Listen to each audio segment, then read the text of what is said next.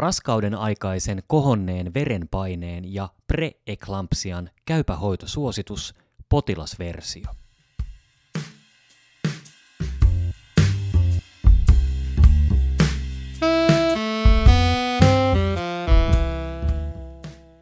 Raskausmyrkytys.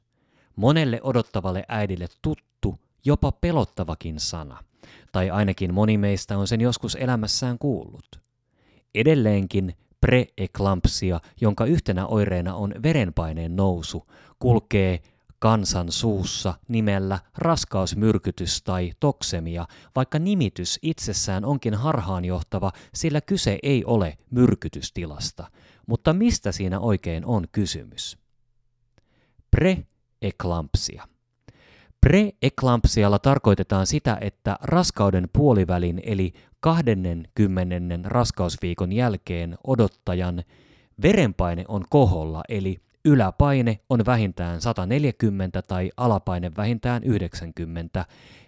Virtsassa todetaan virtsakokeiden perusteella proteiinia eli valkuaisainetta.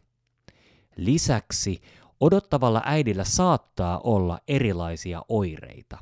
Turvotusta, kipuja ylävatsalla, huonovointisuutta, päänsärkyä tai näköhäiriöitä, esimerkiksi silmien valonarkuutta, kirkkaita valonvälähdyksiä tai silmissä näkyy mustia pilkkuja.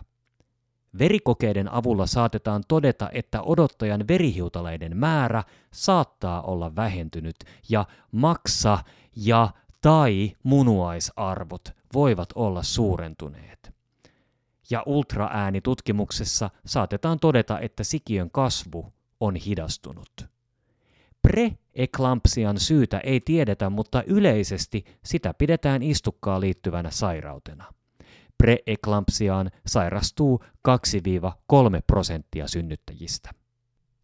Muita aiheeseen liittyviä määritelmiä. Kohonnut raskauden aikainen verenpaine tarkoittaa sitä, että odottajan verenpainetaso on yli 140 kautta 90. Suomessa kohonnut verenpaine todetaan 6-7 prosentilla raskaana olevista naisista. Vaikea-asteinen preeklampsia tarkoittaa sitä, että odottajan verenpaine nousee yli tason 160 kautta 110, virtsaan erittyy runsaasti proteiinia ja hänellä on erilaisia oireita.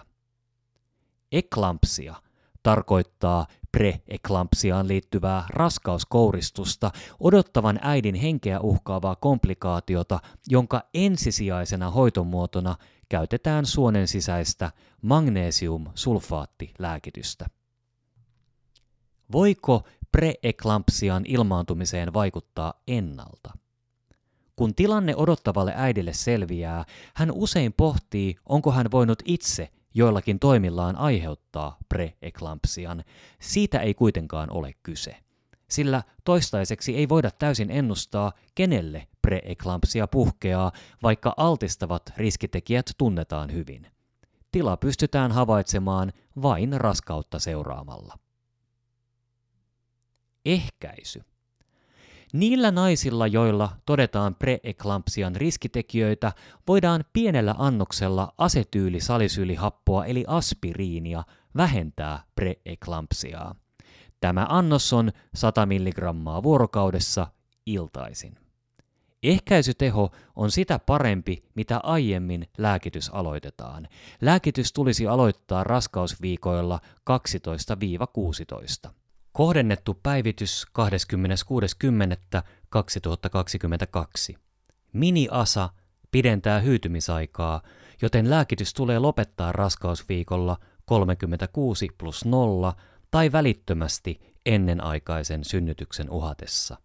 Vaikka aspiriini on reseptivapaa tuote, eli sitä saa apteekista ilman reseptiä, ei sitä pidä kuitenkaan lähteä käyttämään omin päin, vaan asiasta pitää keskustella ja sopia hoitavan tahon kanssa.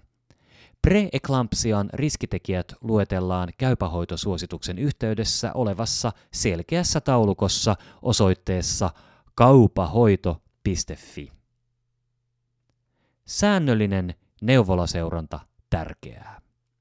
Suomessa odottavat äidit käyvät neuvolassa ja preeklampsian riskitekijät kartoitetaan jo alkuraskauden aikana. Lisäksi kaikkien odottajien verenpainetta, proteiinin erittymistä virtsaan ja muita mahdollisia oireita seurataan säännöllisillä neuvolakäynneillä koko raskauden ajan. Mikäli odottavalla äidillä todetaan kohonnut verenpaine, häntä seurataan joko tihennetysti äitiysneuvolassa, äitiyspoliklinikalla tai tarpeen mukaan osastohoidossa.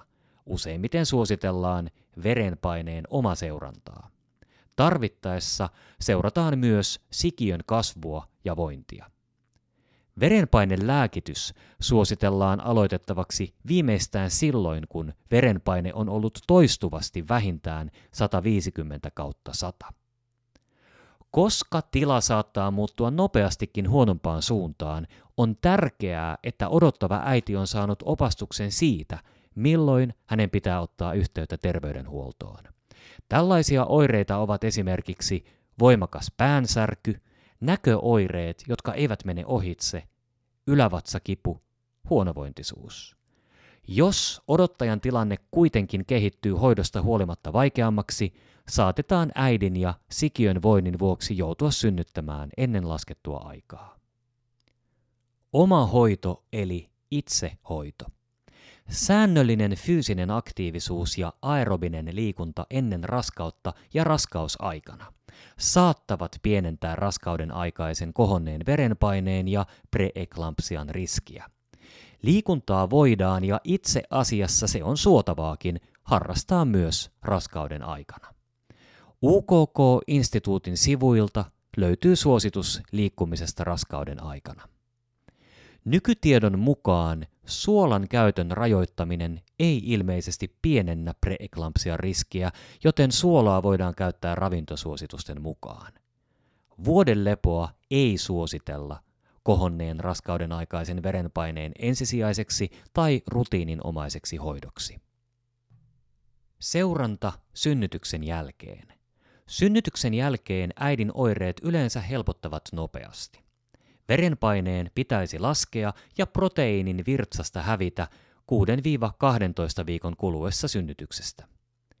Koska preeklampsian sairastaneilla naisilla on kohonnut riski sairastua sydän- ja verisuonitauteihin, suositellaan vuosittaista verenpaineen seurantaa. Jos verenpaine on jälkitarkastuksessa kohonnut, ohjataan potilas perusterveydenhuollon säännölliseen seurantaan eli verenpaineen ja painoindeksin seurantaan sekä verensokerin ja kolesterolin mittauksiin. Raskaushypertensio tai preeklampsia uusiutuu noin joka viidennellä naisella seuraavan raskauden aikana. Yleensä sairaus on silloin lievempi kuin ensimmäisellä kerralla. Lisätietoa aiheesta löytyy esimerkiksi terveyskirjaston artikkeleista – raskausajan kohonnut verenpaine ja preeklampsia sekä raskaus ja liikunta osoitteesta terveyskirjasto.fi. Myös potilasversiossa mainitut organisaatiot antavat lisätietoa aiheeseen liittyen. Suomalaisen lääkäriseuran Duodecimin käypä hoitotoimitus ei vastaa muiden organisaatioiden antaman tiedon laadusta tai luotettavuudesta. Vastuun rajaus. Käypähoitosuositukset ja vältä viisaasti suositukset ovat asiantuntijoiden laatimia yhteenvetoja yksittäisten sairauksien diagnostiikan ja hoidon vaikuttavuudesta. Ne eivät korvaa lääkärin tai muun terveydenhuollon ammattilaisen omaa arviota yksittäisen potilaan parhaasta mahdollisesta diagnostiikasta, hoidosta ja kuntoutuksesta hoitopäätöksiä tehtäessä. Tekijät Potilasversion tekstin on lääkäriseura Duodecimin käypähoitosuosituksen pohjalta kirjoittanut potilaiden osallisuutta tukeva toimittaja Kirsi Tarnanen. Lukijana Kari Hevossaari.